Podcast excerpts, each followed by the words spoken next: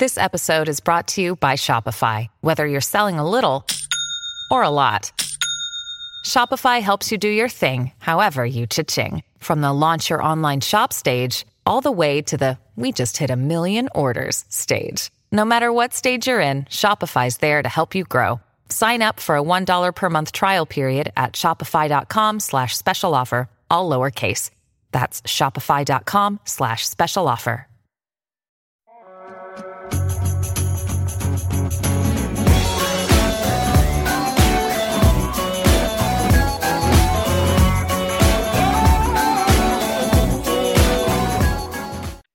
Hello, everybody. It is Corey Poirier, and I'm really excited to be back with the latest edition of the show. So, really excited as well to have a actually a, a first time guest with us today. And so, Wes, really excited to bring you onto the show. And I guess probably the best starting point would be to get you to tell us a little bit about your backstory and your journey for our listeners who may be discovering you for the very first time today.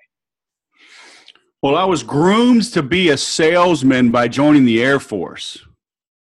Wow. Not really.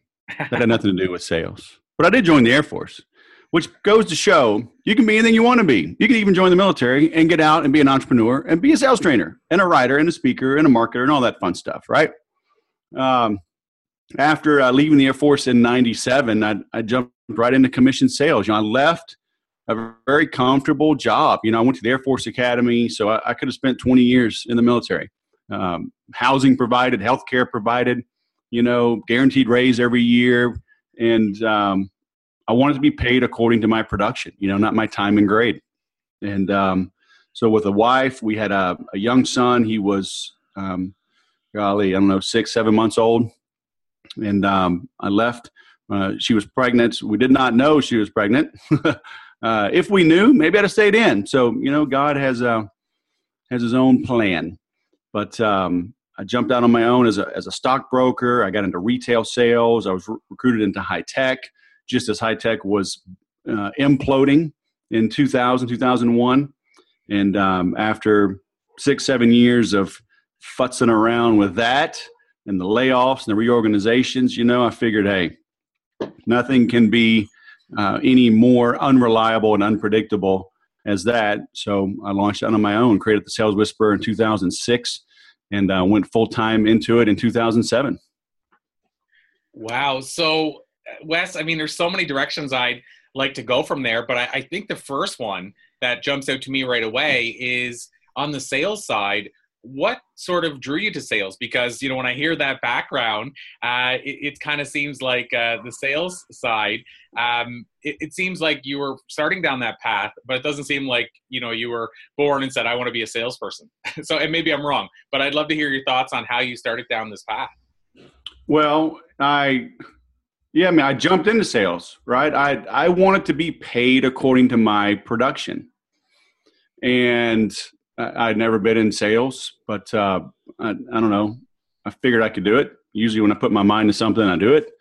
Um, and and I knew I knew some people, or I knew some people in the industry I was going into as a stockbroker. Uh, so I didn't just randomly pick something. So I picked somewhere that I, I thought I would have some support. Ended up not having that kind of support. That's a whole nother story. Um, but yeah, it was just I, I would see people spending their entire career in the military.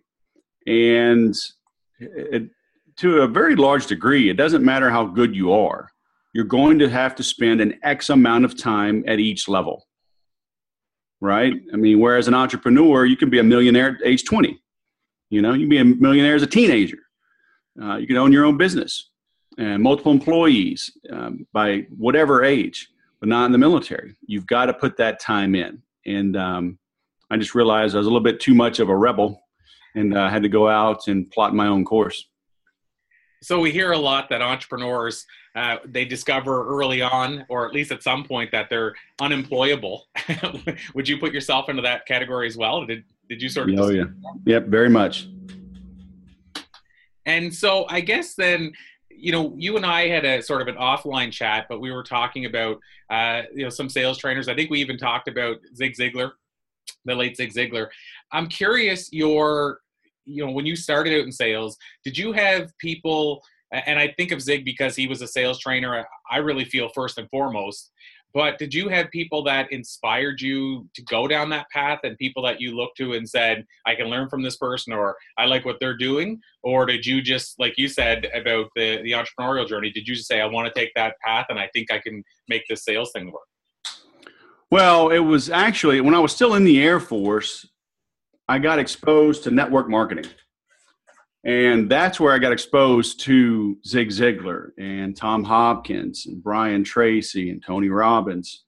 And so that was really what kind of lit my fire. And, and Zig was, yeah, a very uh, early uh, influence, you know, instrumental influence in, in my deciding to go out into sales. Um, I still have his books, still have his audio books, still listen to them regularly.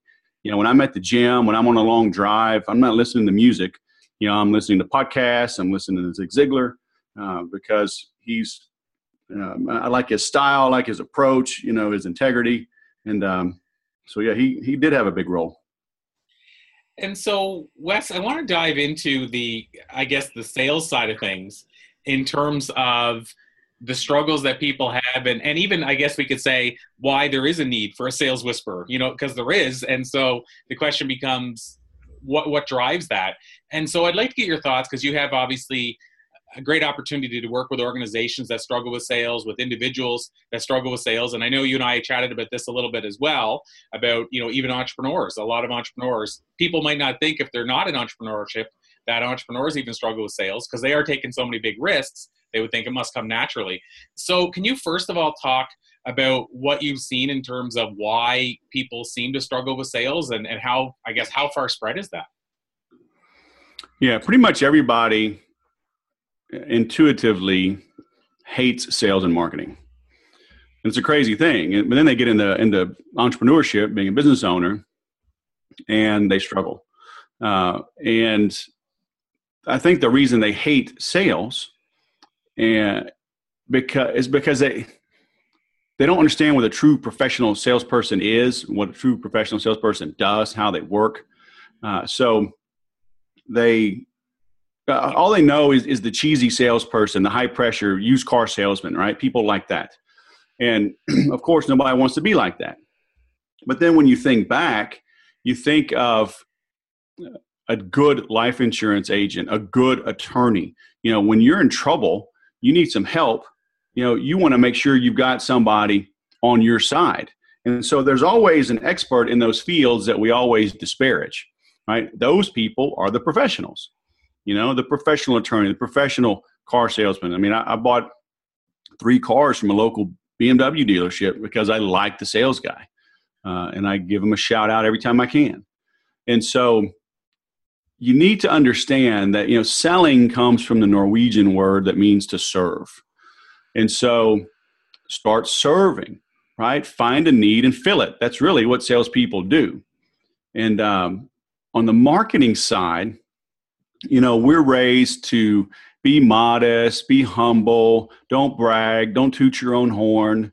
But now, when you own a business, if you don't toot your own horn, who will? Right? And so we grow up with this, uh, you know, these ideas, these concepts, uh, and and most entrepreneurs they suffer from you know what Michael Gerber calls you know the, in the E myth, right? It, it's an entrepreneurial myth. Most people are managers or they are doers. They're not salespeople. They're not the creative types, and so they think, hey, if I just am a good web designer, if I'm a good carpenter, if I'm a good electrician, I'll, people will just know and they'll call me and I'll have a good business. And it's not true. You know, even the whole um, build a better mousetrap, uh, it's a myth. You know, uh, a, a salesman named Elbert Hubbard took that quote and prettied it up. Uh, like 28 years after, I think it was Thoreau that wrote it originally. Um, 28 years after he died, a salesman improved it and accredited it to him. And rightly so, because he basically did say it. But a salesman told a better truth. Okay. And having the ability to do that does not come naturally to us. Okay. I mean, it just doesn't. And so you have to learn. You know, I tell sales owners that their number one job is to market their business because you know even if you are the absolute best web designer the best carpenter in the entire world you can hire two or three other people and teach them to be 80 or 90% as good as you right and then maybe you maybe you come on behind them and clean it up and make it make it excellent uh, but nobody will ever care about your business like you do. No one will know your story uh, the passion. So you better get comfortable marketing your business uh, or you better get comfortable basically not hitting your goals.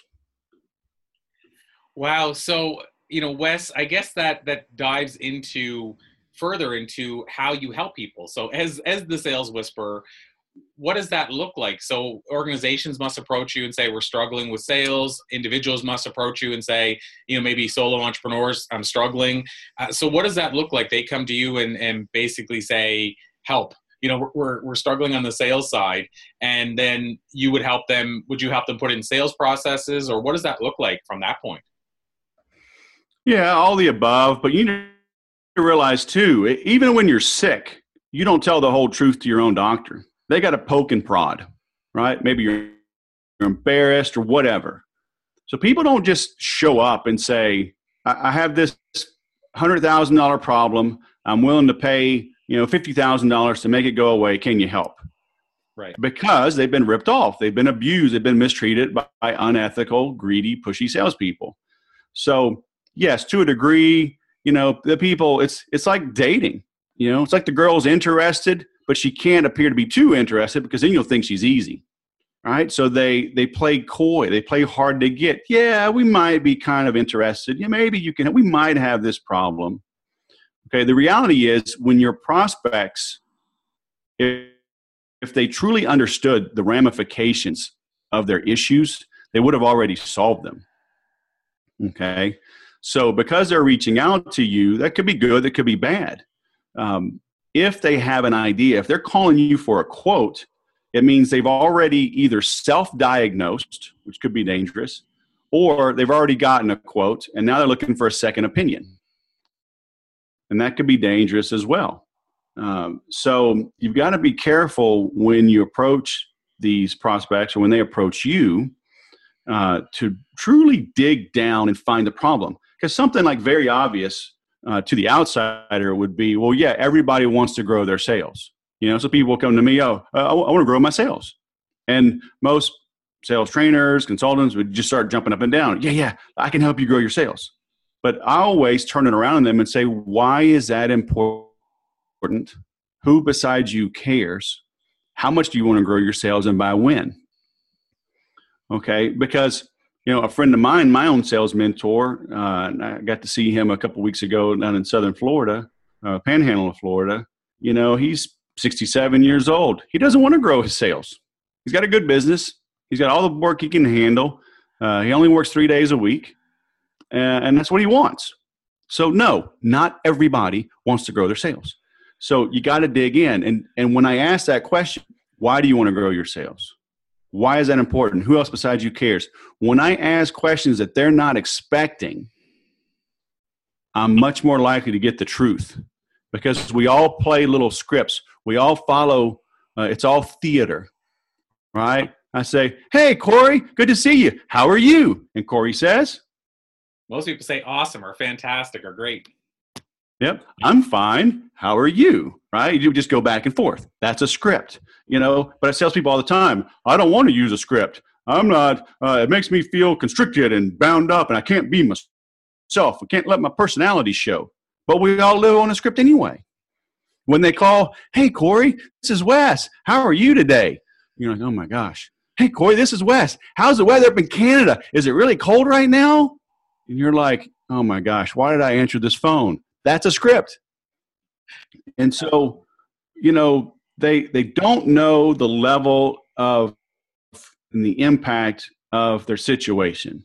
That's why they're still shopping. It's our job as salespeople to I call it hurt and rescue. Okay, just like the doctor. You know, you go in and say, "Hey, my arm hurts." What does the doctor do? He starts poking your arm and bending it. He wants to see where does it hurt? How bad does it hurt? Is it a shooting pain? Is it a throbbing pain?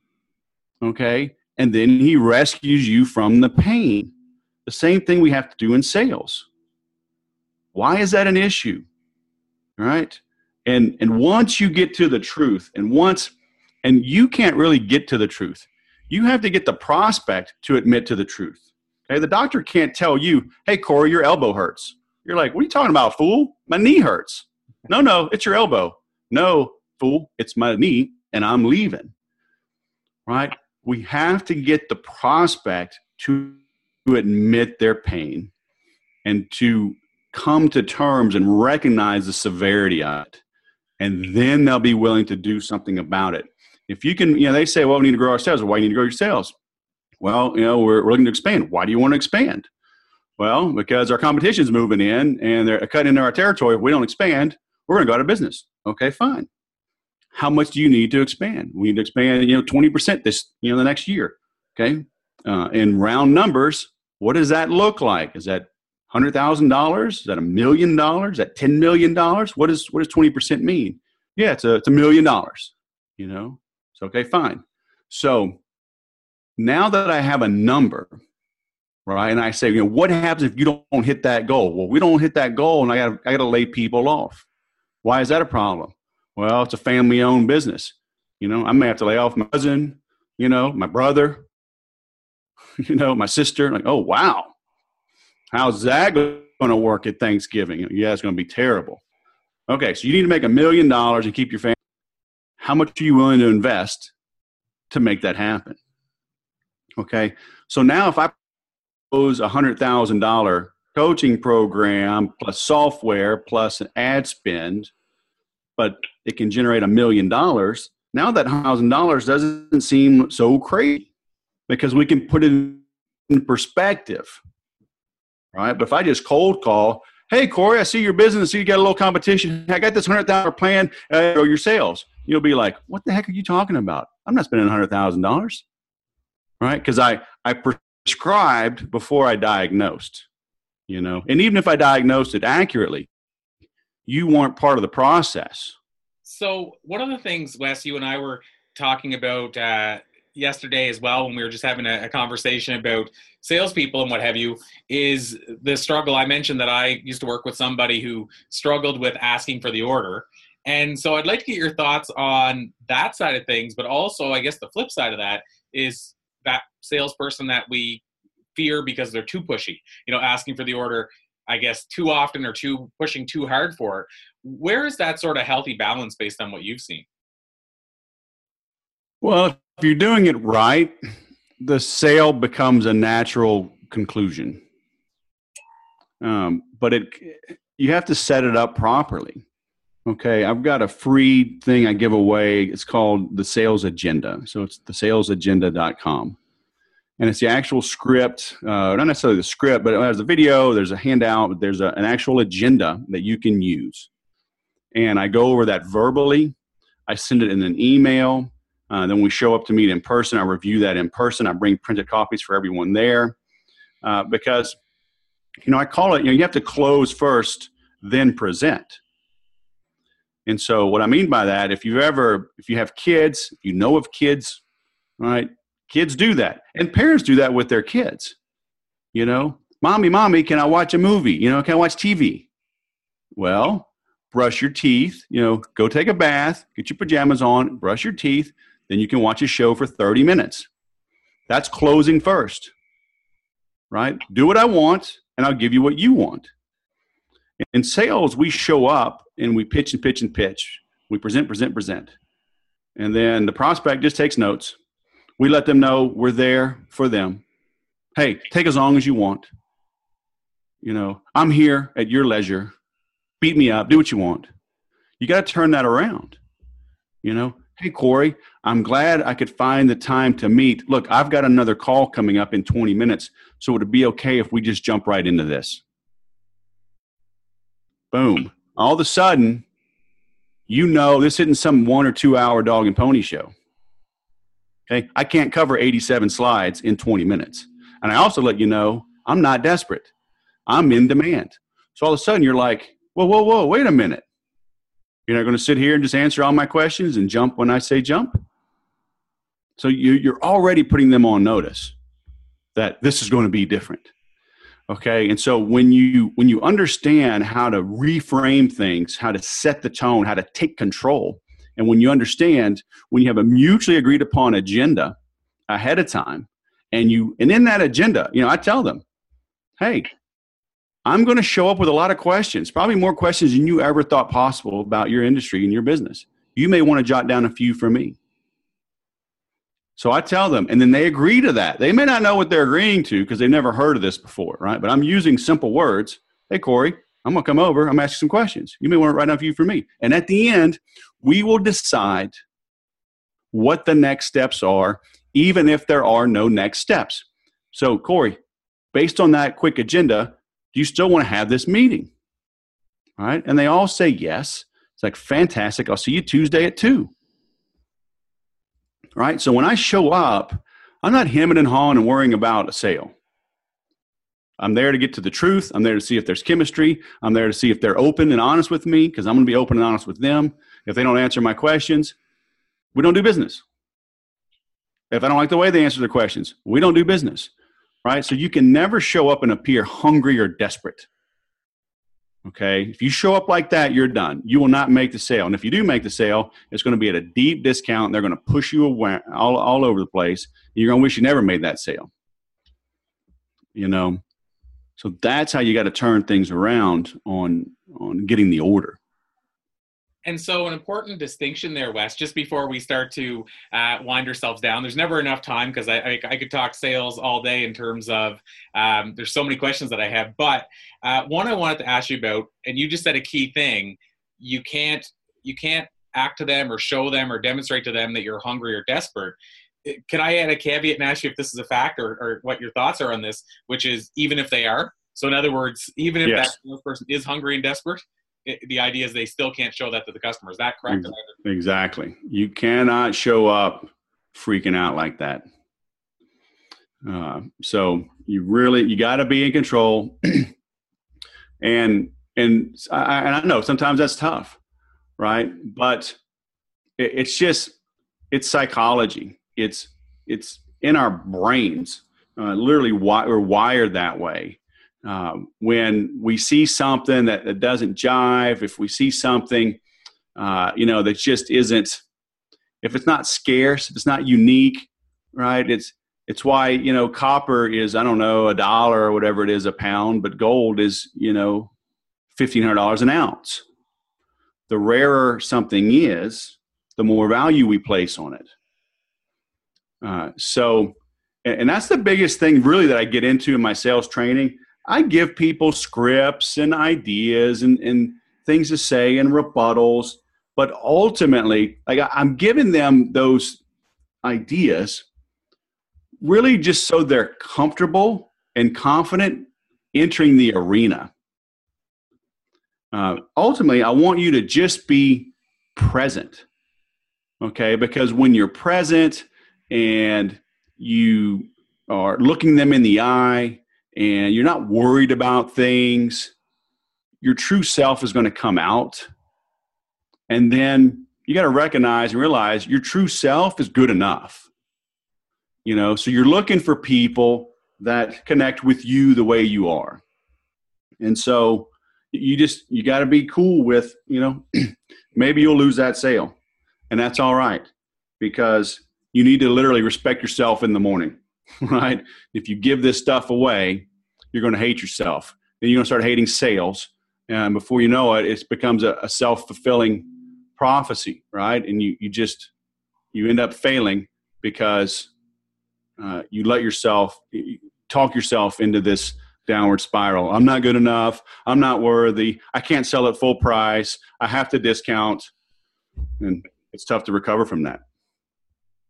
So right away when you were sharing that wes for whatever reason one one person that popped into my head uh, that i used to work with and uh, this gentleman used to go out on his sales calls and i kid you not it still blows my mind when i think about it but he would talk uh, about uh, his family and having two kids and the struggle with that. And it's like he basically was trying to convince the customer to pity him and then buy the product. We were selling photocopiers at the time, and he would literally say, you know, I hope I can eat this weekend. And like, I mean, he would try that and think that was a strategy.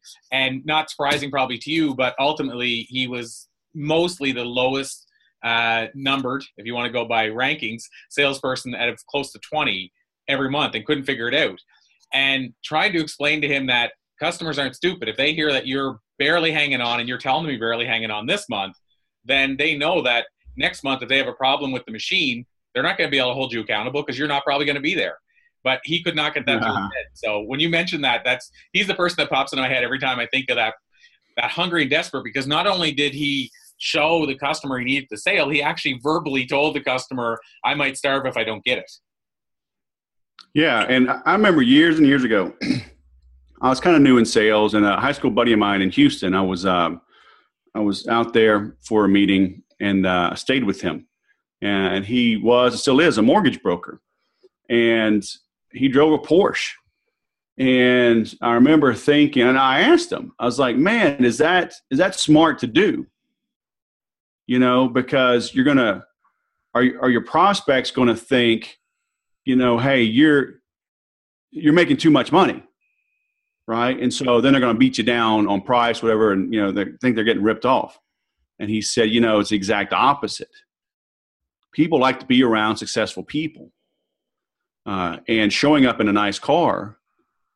I mean, they know, hey, the guy, you know, he's got to be helping a lot of people if he can afford those kind of uh, that kind of car, and uh, and it was the truth, you know. And I saw that, you know, I live here in Southern California, uh, and it's it's a big deal, you know. That's why I've driven BMWs, Mercedes. I got a Porsche now, um, and, and people, and it's like I'm from the South, man. I, I'm happy in a four by four truck, you know, keep things simple. Um, I mean, I literally, you know, used to have a hat rack in my truck. So I'm fine with that. But I know where I live. I recognize it. Okay. So I've I've got to play the game, okay, for where I am. And uh, but people, when you when you appear successful and confident, then you're on the right track. You know, Zig Ziglar talked about that. You know, selling is the transference of a feeling, and that feeling is confidence. So you have to be confident, even if you're not, because you, at a minimum, you should be confident in the product that you're selling. Okay, and let that come through. If you're not confident in the problem in the product that you're selling, then go find another product to sell so you can be confident. Even if you're not really making a lot of money at it, but you know it serves a need, that it meets the needs, it's a quality solution backed by good people, then you can be confident and you'll make more sales so Wes, I mentioned that I wanted to make sure I asked you three questions we ask everybody we bring on the show. These are kind of the only sort of official questions. First one is about the word passion and, and purpose or your why, whatever word you want to put on that. But when it comes to selling, how important do you think it is for a person to be passionate about what they're selling and selling in general? Like, do you think it's it's necessary? Do you think it's it's just a bonus, or what are your thoughts on that? Well, you know, there's the old adage, do what you love, you never work a day in your life. And I think that has led a lot of people down uh, a bad path. Ultimately, selling is about finding a need and filling it. Okay, there's probably a lot of people that own pest control companies and porta john servicing companies and septic tank companies. They probably didn't grow up thinking, you know, when I grow up, I want to clean septic tanks. Okay, but if you watch Dirty Jobs, there's this guy in, uh, you know, they were emptying they were emptying that truck, you know, and it's a foul smell. And that guy, you know, Mike Rose, like, oh my gosh, it's terrible. And the owner's like, that smells like money to me. you know, he found a need and he filled it. Somebody in his in his area wasn't servicing septic tanks, wasn't servicing porta johns. Okay. So, and that's why I tell people every business is the same because people like, can you help me? Do you have any experience in the porta john industry? It's like, well, I help humans sell to humans.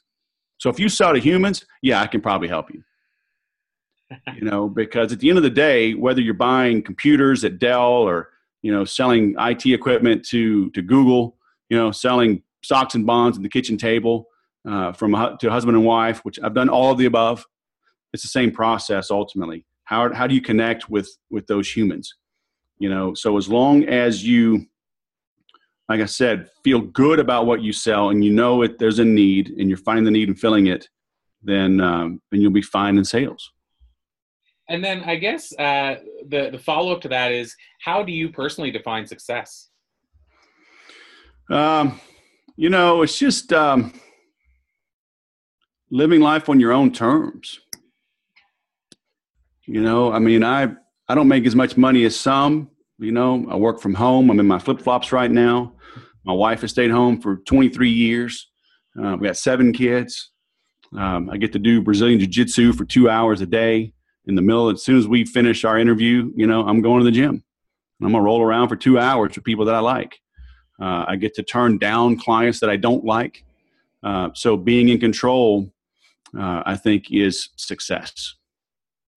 Love that. And so, Wes, my third official question, and I'll give you a heads up the unofficial question is just going to be how we can learn more. But the third official question is if you were able to sit across from a younger version of yourself and give him a piece of life advice based on what you've learned in the years since, what do you think you might tell him? Uh, trust yourself more. I, um, we all do this. Um, unfortunately, I've scaled way back, but I still do it a little bit. But we, we think somebody else is smarter than us uh, has the answer like we're not good enough so you got to buy their program invest in their course join their mastermind. And and really you know yeah you'll get a nugget here and there but it's rare that you'll get a positive roi on that. So be very discerning in where you go for information. Uh, there really are no shortcuts.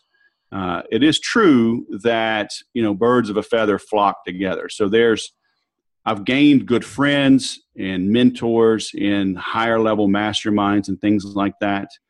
Um, but it's usually the the benefits end up being some more intangible thing that I didn't predict when I joined. So invest in yourself. You know, invest in a better website. Invest in a salesperson.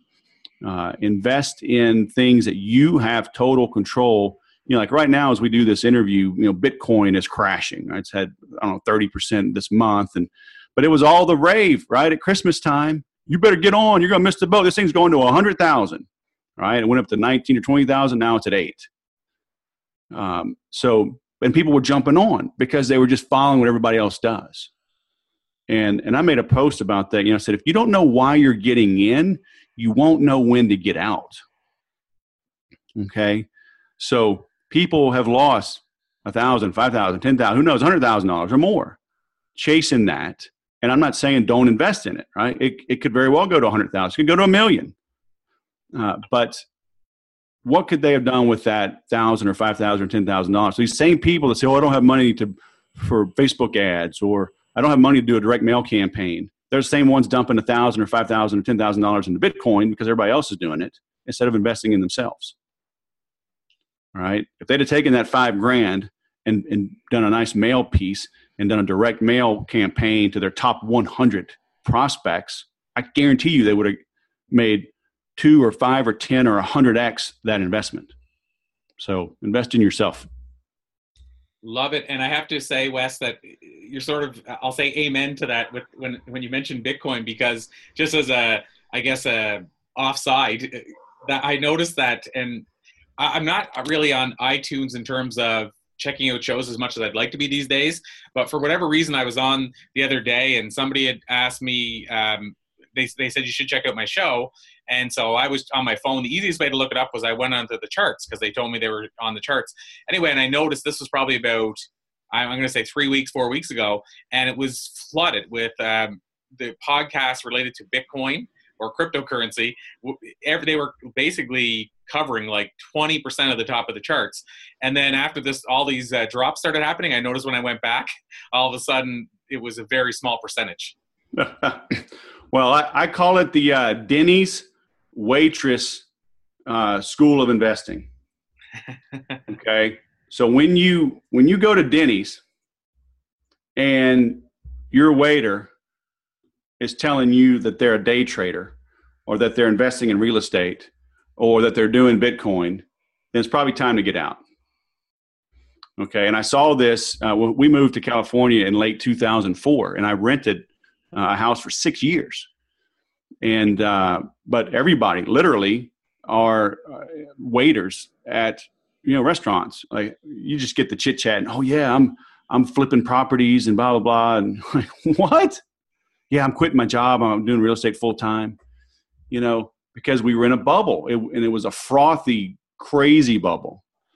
And um, so when everybody's talking about it, and you know, and it's easier said than done, right? You got to zig when they zag. Uh, and I forget which of the uh, Rockefeller or one of them, you know, said, you know, you you invest when there's blood in the street, right? You time to buy is when there's blood in the street. But the the ending of that was even if it's your own blood. All right, most people they don't have the stomach for that. You know, Bitcoin's going down, so they're going to sell. Bitcoin was going up, so they bought. You know, have the courage. If you can't explain it on the back of a napkin, if you can't explain something to a, a fifth grader and have them understand it, then you don't know it well enough to mess with it. Okay? So spend the time learning. Oh, but I can't spend the time. It was at 10,000, it's going to 20,000. At uh, the time I've been studying, you know, it's, it's gone up. I, I missed this opportunity. Well, now it's back to eight. so if you took your time studying, now you know. And maybe that education, but you know what? It's not, it's not good at eight. If it goes to five, I'll buy.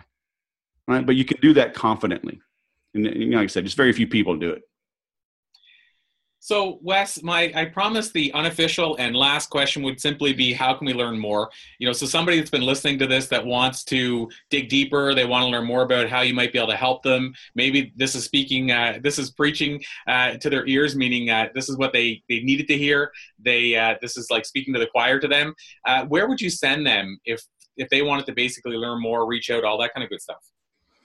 Uh, I'm very easy to find online. You know, my website is the Sales Whisperer uh, so thesaleswhisperer.com.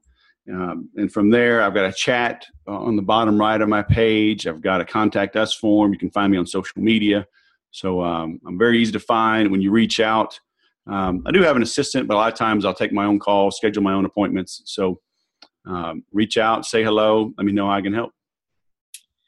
Awesome. Well, Wes, this has been an absolute pleasure. I thank you ever so much for joining us today and for bringing the A game and even just one of these uh, one of these topics of conversation in relation to sales could be transformational for that person that's struggling right now to make that sale. Uh, so thank you so much for making that possible and for taking the time to sit with us today. And uh, we'll hope that you find a way today to live with passion. And it doesn't sound like you have any trouble there.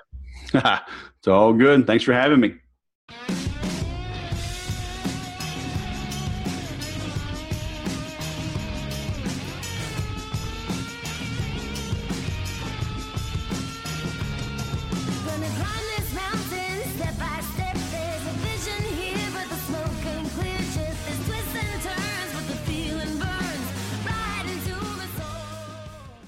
This podcast is a part of the C Suite Radio Network.